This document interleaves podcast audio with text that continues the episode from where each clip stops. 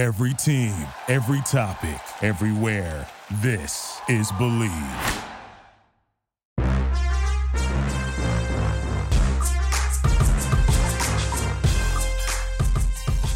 Welcome to Sports Time Machine here on the Believe Podcast Network, the number one podcast network for professionals. I'm Anna Kagarakis, and each week we head down memory lane as I take you back in time and we remember some of the greatest moments in sports history. Leave your flux capacitor at home. All you need to do is subscribe to the show on iTunes or any of your other favorite directories like Spotify, Google Play, Stitcher, Luminary, and TuneIn. Mark McGwire.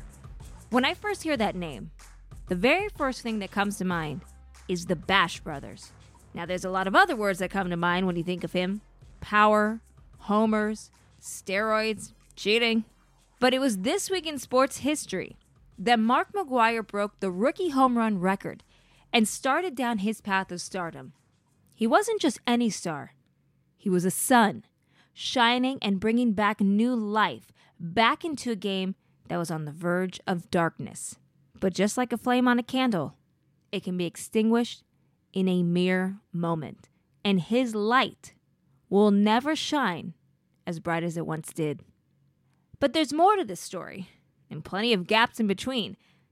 But someone who learned a lot about the Bash Brothers and filled in quite a few of those gaps himself is Dale Tafoya, author of The Bash Brothers: A Legacy Subpoenaed. Dale interviewed many who were close to McGwire.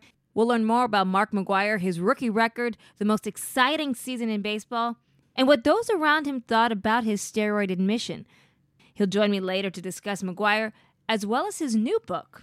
Mark McGwire was twenty-two years old when he broke into the big leagues for the Oakland A's on August twenty-second, nineteen eighty-six. It was this week in history, during his rookie year in nineteen eighty-seven, that Big Mac first broke Al Rosen's rookie record of thirty-seven home runs on August eleventh. Then three days later, on August fourteenth, broke the Major League rookie record of thirty-eight home runs. This is when the world took notice. For more, let's hear home run number thirty-nine. Here's sound from the past. Mark fly to center, then jumped on a breaking ball and doubled into the left field seats in the fourth or in the fifth inning. And that one may be it, way back, and there's your record. Mark McGwire puts the A's in front with his Major League rookie record thirty-ninth home run. And the way he's done so many this year, Lon, first pitch.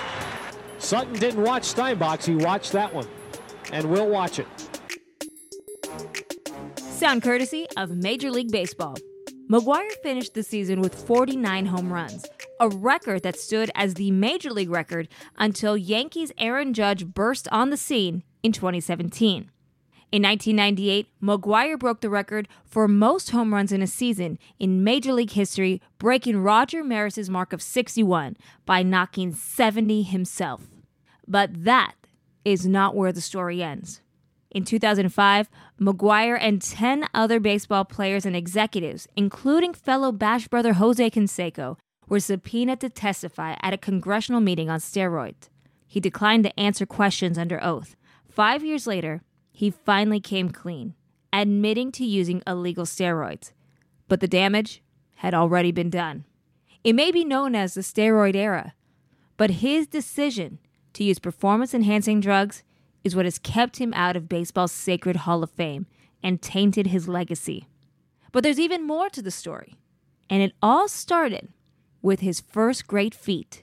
And now for more, let's head back in time to nineteen eighty-seven. With Dale Tafoya.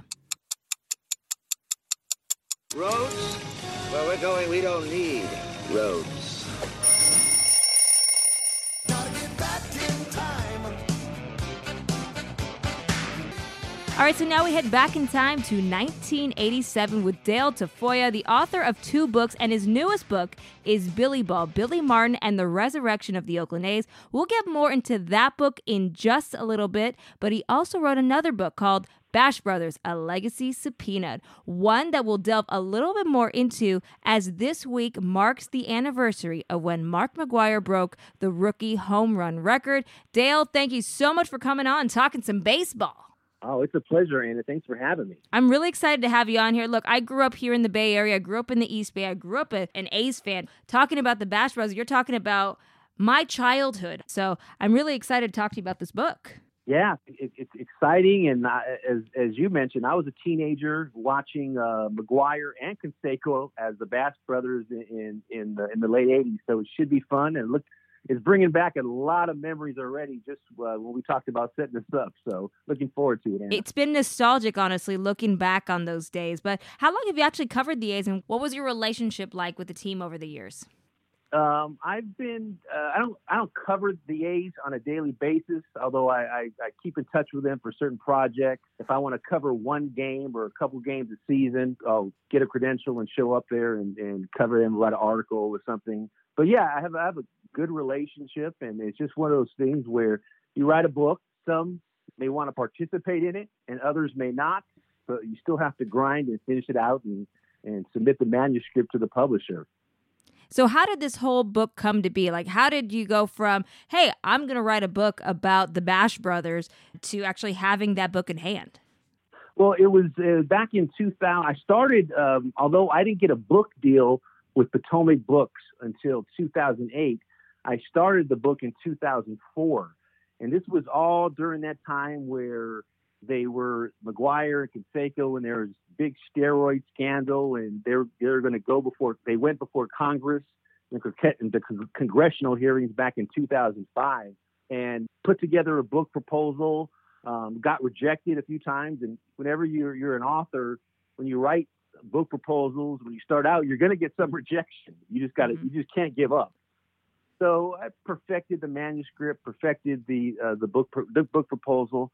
And submitted again in back in two thousand seven, got the book deal. And yeah, just a, as a young teenager, I remember both of them. And I, I remember the A's were really bad. A- after Billy Ball, the end of Billy Ball in nineteen eighty-one, when the A's reached the a- ALCS and faced the Yankees, they really had some tough years from ninety-two to nineteen eighty-six. So Mark McGwire and Jose Canseco, when they burst on the scene, they were just like, they represented the new era of Oakland A's baseball, the the, the domination, eighty-eight, eighty-nine, ninety, mm-hmm. when uh, they went to the uh, to the World Series. So just just my fascination with the Bash Brothers, um, how they trailblazed really weightlifting in baseball as well, and uh, just really fun to, to, to, to put together. And as you mentioned, when you see it in a hardcover, it's even more exciting. Now, you've talked to a ton of people to, when we were putting this book together. I think it was over one hundred fifty people and some big names as well. Who are some of the people that you interviewed, and how did you get to talking to them? Right. Well, I wasn't able to interview uh, Mark McGwire or Jose Canseco. Um, I got I talked to Jose Canseco's people back then, and uh, they wanted money, or he wanted money. Mm-hmm. So, I, publisher, we weren't we weren't going to pay him to, for an interview. And McGwire really wasn't talking to anybody. Uh, back around two thousand five, two thousand six, he was uh, in Shady Canyon where he lived, kind of hiding out. So he, he, I didn't talk to any of them, but I was able to talk to uh, Dennis Eckersley, uh, A's former G M Sandy Alderson, A's former uh, President Roy Eisenhower, Bob Watson, Lon Simmons, uh, Terry Steinbach, pretty much all all of their, their teammates. Executives, some high school coaches, college coaches, le- legendary college coach of U S C, Rod Dedeaux, who who uh, coached McGwire at U S C back in, in the early eighties. So that all helped just to put this together and uh, create create the product of, of the Bash Brothers. So it was really, uh, and it's, it's really when you when you're an author, and uh, as you know, you're on your own. You can't really depend on people or assume they're going to help you or give you an interview. You have to hustle and, and find people where they are and talk to them and convince them to talk to you. And, and, uh, but in the end, it, it's all worth it. And I was able to put together a, a pretty good book on Canseco and McGwire. Now let's go back to nineteen eighty-seven. So eighty-seven was Mark McGwire's rookie year. What was the expectation like for him when he joined the club? Well, you know what? As great as Mark McGwire was as a player, the, the home runs, no one really expected him to be the legendary slugger that he became. He In fact, after his, his cup of coffee with the A's, when he was called up in nineteen eighty-six, the A's sent Mark McGwire to the Dominican Repu- Dominican Republic to play baseball during the winter, and he was just so unhappy there. He was miserable playing there. He left back. He came back to the United States on his own. He was exhausted. So he really, that spring training, that rookie year in nineteen eighty-seven, he came back and he really wasn't in good favor with the A's hmm. because he left the Dominican Republic uh, during that winter. Also, Anna, the A's had Rob Nelson, a, a t- touted first baseman that they drafted in nineteen eighty-three. The A's drafted Mark McGwire in nineteen eighty-four. So the plan was for Rob Nelson, this strapping left-handed stud, to play at first base, and Mark was going to play some with Carney Lansford as well. And that was the plan to start the season. But Rob Nelson, who also went went to winter ball, he stuck it out in winter ball during that nineteen eighty-six off season, but he lost twenty pounds because of the heat, because of the diet over there. So McGwire just, I mean, uh, Rob Nelson, excuse me, Rob Nelson just struggled out of the gate in, in nineteen eighty-seven. And by, I would say, three weeks in, into the season, McGwire was the everyday first baseman, and Carney Lansford was the everyday third baseman, and the rest is history. I mean, the rest is complete history. I mean, he made history that year. He not only made noise, he turned it up to eleven. I mean, let's talk about the high points. What were some of the high points of that season? Oh, just just incre- incredible uh, barrages of home runs. He, in one series in Cleveland, In back to in back-to-back games, I remember he had five home runs in, in two games. He scored he scored a run in nine consecutive at bats, breaking a record. Um, and as we know, when he hits the game the game uh, game the record-breaking home run for rookies off Don Sutton in Anaheim, that that was a big big deal. And he was able to do that where he grew up. Mark McGwire grew up in Claremont. He grew up down south. So he was able to break the rookie record uh, in Anaheim. And not to mention, McGwire ended the nineteen eighty-seven season with forty-nine home runs. Mm-hmm. The last game of the season, his wife was giving birth. So McGwire had a choice to stay in Chicago where they were playing the final game to try to hit fifty, or be with his wife who was giving birth to Matthew, his first son. McGwire chose to uh, be with his wife, Kathy, and be there to, for his, for the birth of his son. And he ended the, the season with forty, forty-nine home runs. So also what stands out, Anna, about Mark McGwire is he was such a, an innocent, nice, jolly-go-lucky guy. Yep. I mean, Bud, Bud Girassi, who covered the A's, he was A's beat writer back then, he called uh, Mark McGwire Satan's nightmare because of his goodness. I mean, he, he did not seek any limelight. Just a nice, nice guy, and pitchers would just beam him all the time. They'd hit him in the head, hit him in the back, and other ace players would say, hey, when they hit you, you need to go charge the mound. And Mark, Mark McGwire didn't really charge the mound. He, he didn't think they were hitting him.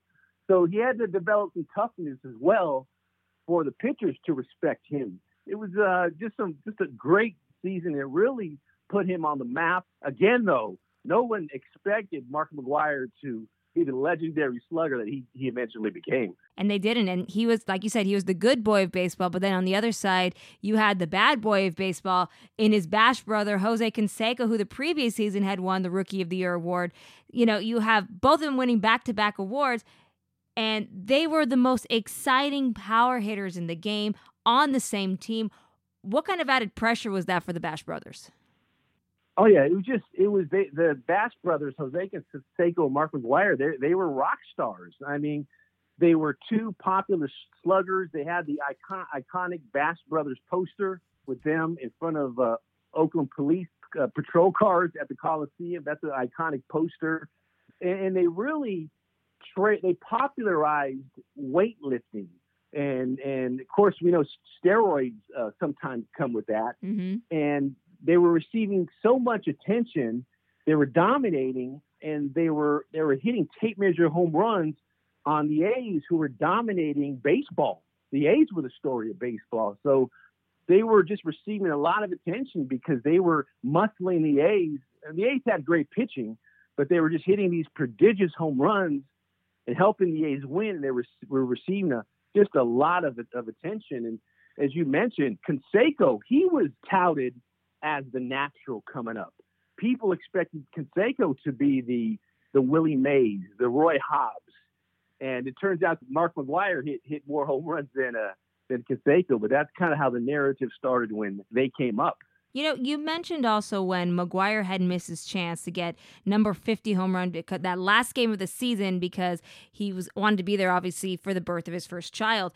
Look, I'm the mother of two boys. I know my feelings on this, but what were people saying at that time about that decision? Well, I think that they, they wondered what was going on, but a lot of people, teammates and people around the A's, They um, they respected Mark McGwire for making that decision. And Greg Catteray told me, the, the uh, former reliever with the A's, he said if McGwire would have played that final game at Comiskey Park in nineteen eighty-seven, he would have hit number fifty because the wind was just blowing out to left field. But everybody, that pretty much confirmed what a lot of people felt, that McGwire was a, you know, was a good person. And he was, he was a family man and wanted to be for his wife. And numbers weren't that important to him. He'd rather be there for his wife for those that special moment with his, the birth of his son. And, I, and it's completely understandable and to stay true to his image and who he was. But now the hard part. We've seen the ups and downs of McGwire. He crushed Roger Maris' home run record during that exciting summer in the home run race against Sammy Sosa. He was a baseball hero. But then we were faced with the truth when the steroids bombshell dropped. You spoke to a ton of people about the Bash Brothers, but what was the consensus about McGwire specifically in regards to steroids and his legacy? Well, I, th- I think when I started interviewing people back in two thousand four for the book, and I talked to teammates of both Canseco and McGwire, and the consensus was from players and, and teammates and coaches and executives that were around was Canseco was more the obvious steroid user. And they tended to def- defend McGwire more because I think Canseco talked about steroids more probably than McGwire did, or, or McGwire was more discreet about it. Uh, when I talked to players, they would say, oh, Mark McGwire was a hard worker. Uh, he worked hard. There was not a harder worker than McGwire. He spent hours in, in the gym. But then the revelation started coming out, started in nineteen eighty-eight with the androstenedione found in his locker. And, and, and of course, it was confirmed when uh, during the con- con- congressional hearings, Mark McGwire did not, want, he, he said before Congress, he did not want to talk about the past.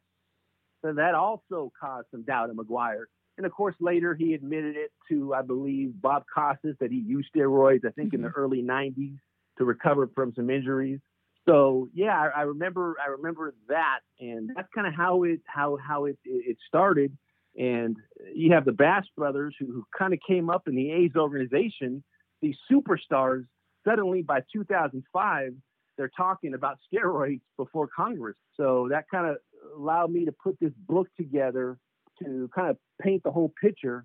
A tragic story, really, too. Right. Uh, because both of them are in the Hall of Fame. About how steroids, bodybuilding, that kind of came into all the story about these two prolific home run sluggers. So McGwire said he first tried steroids after the nineteen eighty-nine season when the A's won the World Series, then began using them on a consistent basis after nineteen ninety-three. So how much of his hitting home runs was the steroids? How much was his talent and hand-eye coordination? I think McGwire was a great hitter, and And steroids, it, it, when people say this, steroid doesn't make a hitter great. You have the science of hitting. You have uh, these hours these guys work on their stance and bat speed. Steroids can muscle you up. They can help you recover. But I be- do believe McGwire would at least hit five hundred home runs. Maybe steroids added, maybe a, one hundred fifty. I do believe he would have hit five hundred because he had the home run stroke. And McGwire, he was a home run hitter from the, the day he stepped on a little league field. Mm-hmm. So he was hitting hit. He was his little league team was the uh, the oh, was, was the A's. So he was always a home run hitter. Although he was drafted, Mark McGwire was drafted as a pitcher in nineteen eighty-one by the Montreal Expos, but McGwire chose U S C instead of playing professional baseball with the Expos. So I do believe Mark McGwire would have been a Hall of still been put Hall of Fame numbers. Um, I, but I don't believe if he hadn't used the steroids that he would have he would have broke some of those records. Do you think if he had been honest from the beginning, his image would have been regarded differently? I think so, and I think his image really took a hit. It was really sad and embarrassing when the Congress was challenging him with these questions. Hey, did you use steroids? I mean, they packaged these questions in so many different ways, mm-hmm. and all he said was, I do not want to talk about the past. I don't think that helped his image, and I think people really saw him and said, okay, he, he, he did it. And of course, we know he eventually he, he eventually admitted to it. So, yeah, I think it definitely, especially that performance before Congress, definitely wasn't good P R for them, although he still didn't admit it to them.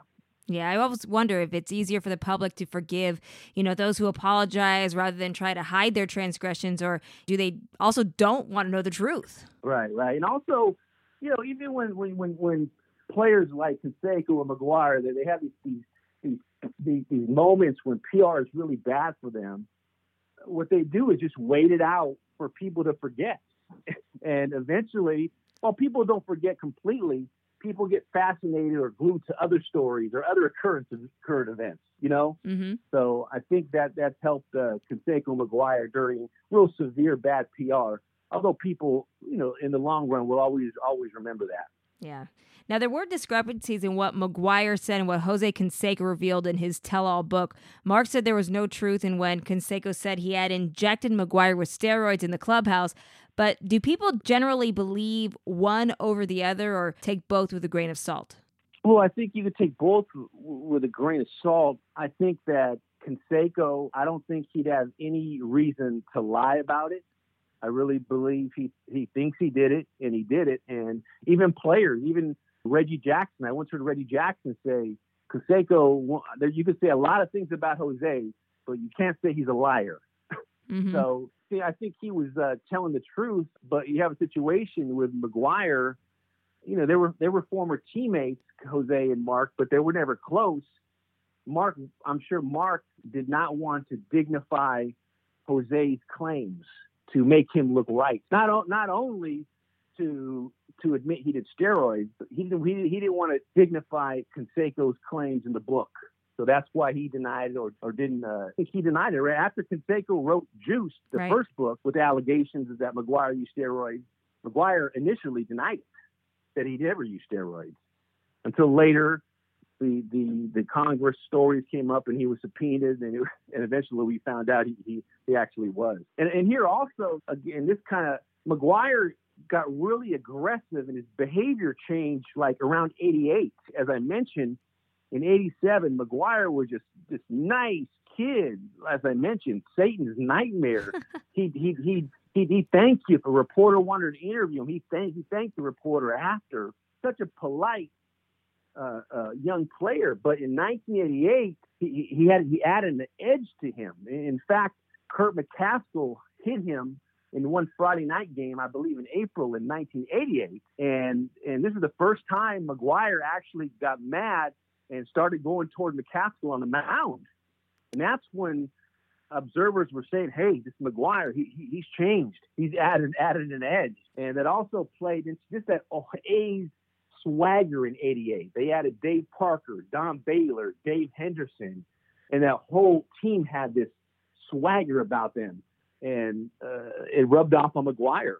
Ah, so how much do you think was actually more of the attitude of the clubhouse versus maybe a potential roid rage? Right. Well, it could it could have been that.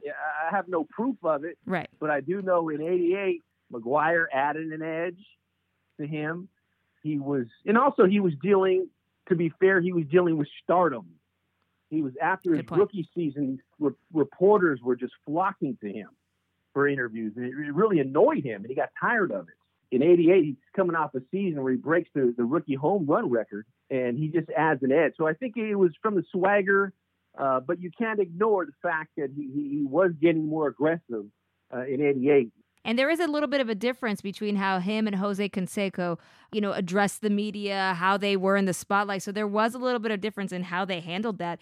But now, after all your research that you had done over the years, all the After all the interviews, did your perception about Mark McGwire change at all after writing this book?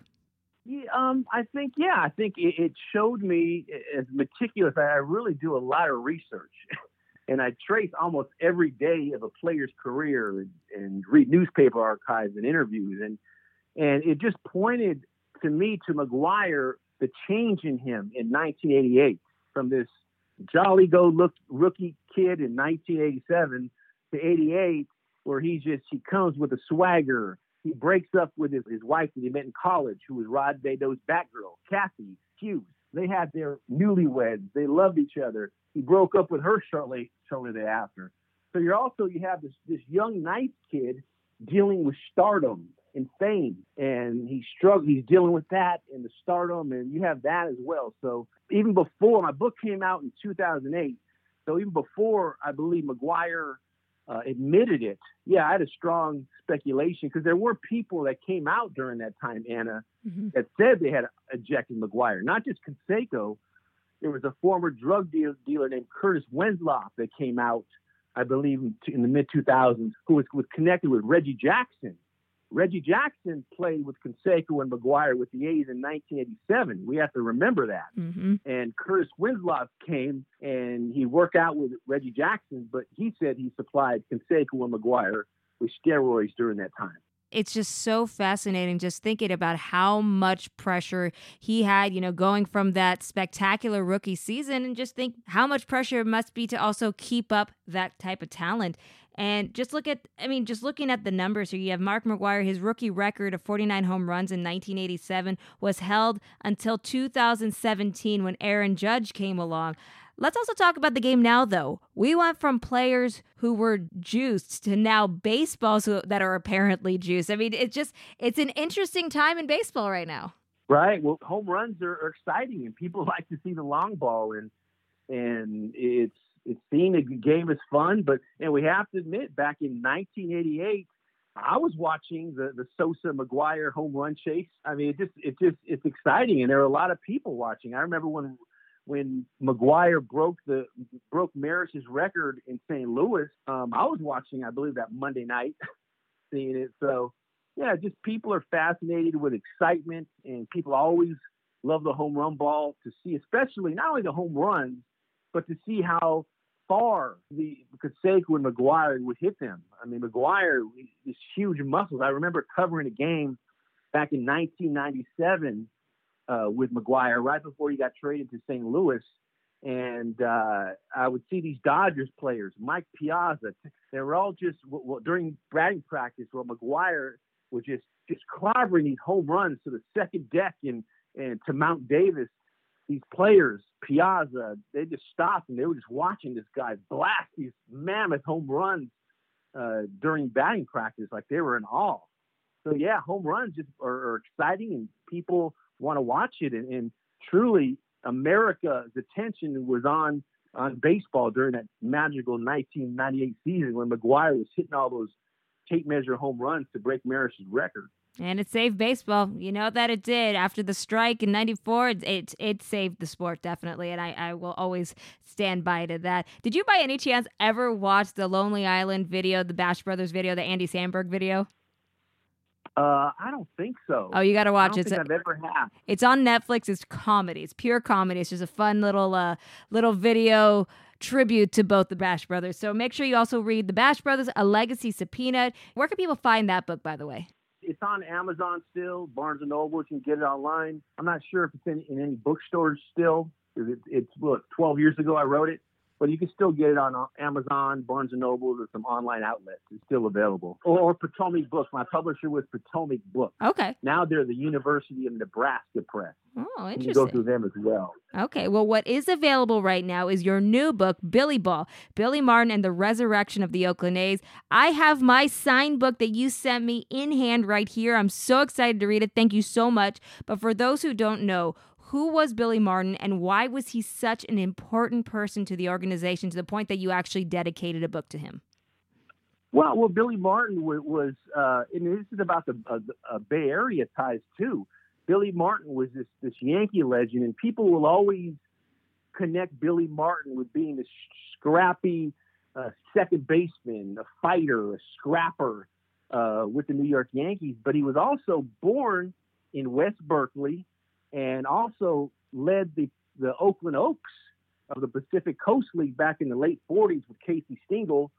When, when Billy Martin was a second baseman for them, he helped lead them to their first Pacific Coast League title since nineteen twenty-seven. So Billy Martin had all these Bay Area ties.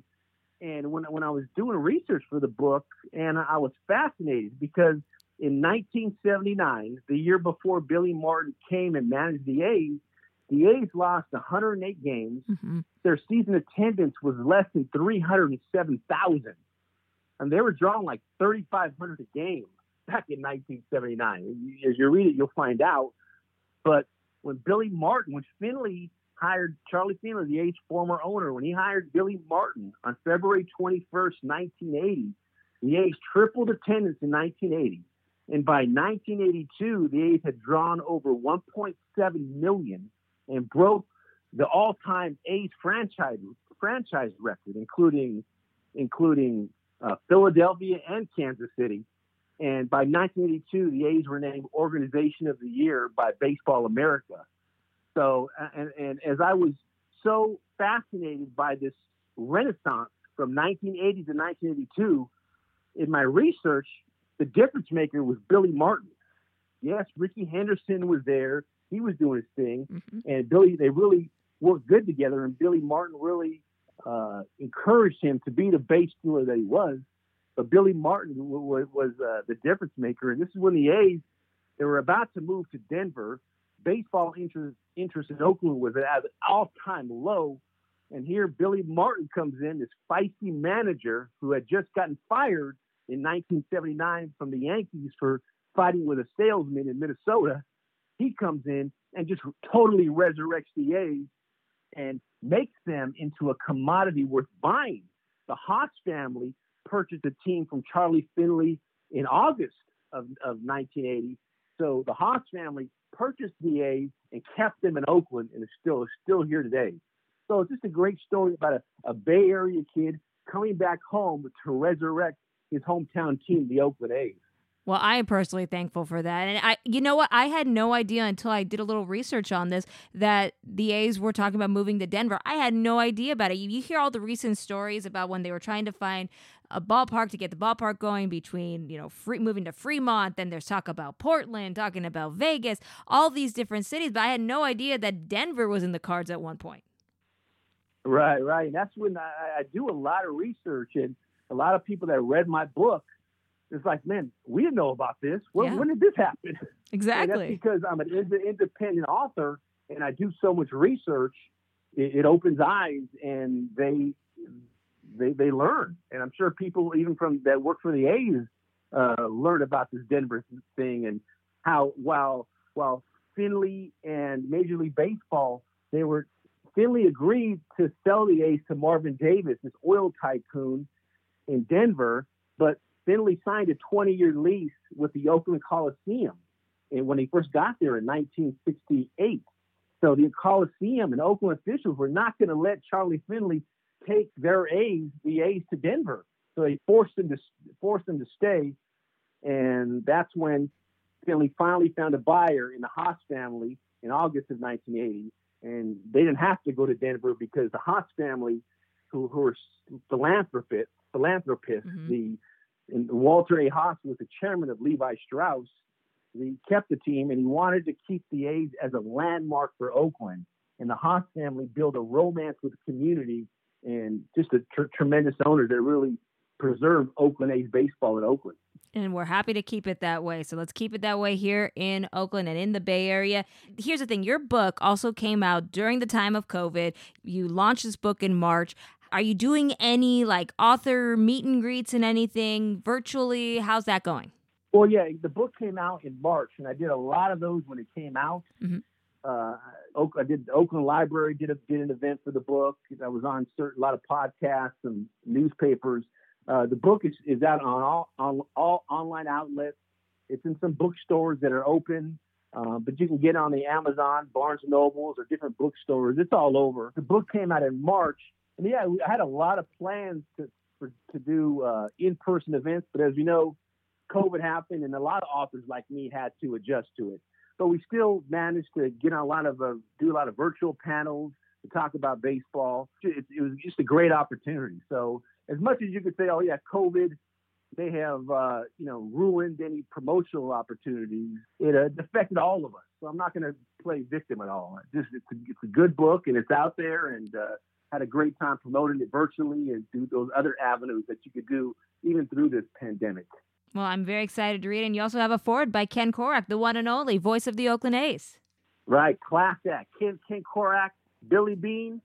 He, he's a great guy. I know Billy Beane. He's He helped me back ten years ago when I started in this business, giving me interviews. Ken Korach, just a class act, great guy. I want to give a shout out to Ken Korach, too. I will say, as I'm Greek, um, I was one of the few people, I don't know if Billy remembers this, but I am one of the few people who has permission to call him his Greek name of Vasily. Vasily in Greek is Billy. So I'm one of the few people who can actually call him Vasily Beane. So that's my little claim oh, to wow. fame. So, but yes, thank Very you cool. so, Dale, thank you so much. Fascinating interview, and I'm very, very excited to get my end of summer reading going. Billy Ball, make sure to check it out. Billy Ball, Billy Martin, The Resurrection of the Oakland A's. Uh, thank you, Dale, so much for joining me today, and it's been really enlightening and really eye-opening to hear everything you have to say about Mark McGwire and the Bash Brothers and the Oakland A's. No problem. Uh, my pleasure talking baseball with you, Anna. Thank you so much. Thank you so much, Dale. A big thank you to Dale for joining me today and talking about his books and Mark McGwire. So now I'd like to hear from you. What do you think about Mark McGwire? Should he be part of the Hall of Fame? What about the other players part of the steroid era? Let me know your thoughts. Reach out on Twitter at Anna Kagarakis, that's K A G A R A K I S, or by using the hashtag SportsTimeMachine. Some other interesting events happened on August fourteenth in history. They say we're young and we don't know. We won't find out until we grow. In nineteen sixty-five, Sonny and Cher's song, I Got You Babe, topped the charts. It was the first single off their debut album, Look at Us. It spent three weeks at number one and sold more than a million copies. I got you, babe. Well, that will do it for today. Thank you again for listening to Sports Time Machine. If you enjoyed the show, please subscribe and rate Sports Time Machine on iTunes. We're also available on all your other favorite directories like Spotify, Google Play, Stitcher, Luminary, and TuneIn. You can also find the show at Believe dot com and at Believe Podcasts. And don't forget to follow me on Twitter at Anna Kagarakis and on Instagram at Anna Kags. If you're interested in advertising on the show, please contact Believe at Believe dot com. Well, time flies when you're having fun. Now, on the way out, how about a little Lonely Island Bash Brothers rendition? It's short because, well, otherwise I'd have to add the explicit tag on the podcast. It is hilarious, though, so if you're a fan of The Lonely Island, you'll love it. Just go check it out on Netflix. Well, thanks for heading down memory lane with me. I'm Anna Kagarakis, and we'll talk soon.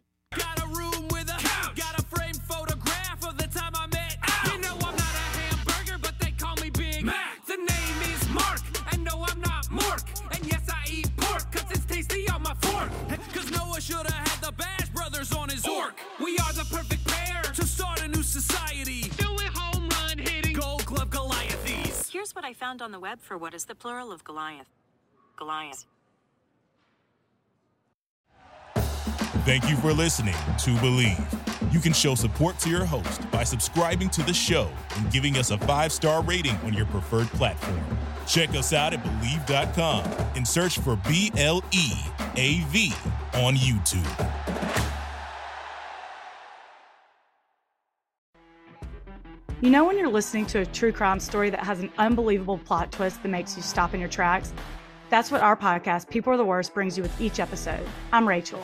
And I'm Rebecca. We're identical twins who love true crime cases that make you say, didn't see that coming, and we hate the people responsible for them. Listen to People Are the Worst now on Apple, Spotify, or wherever you get your podcasts.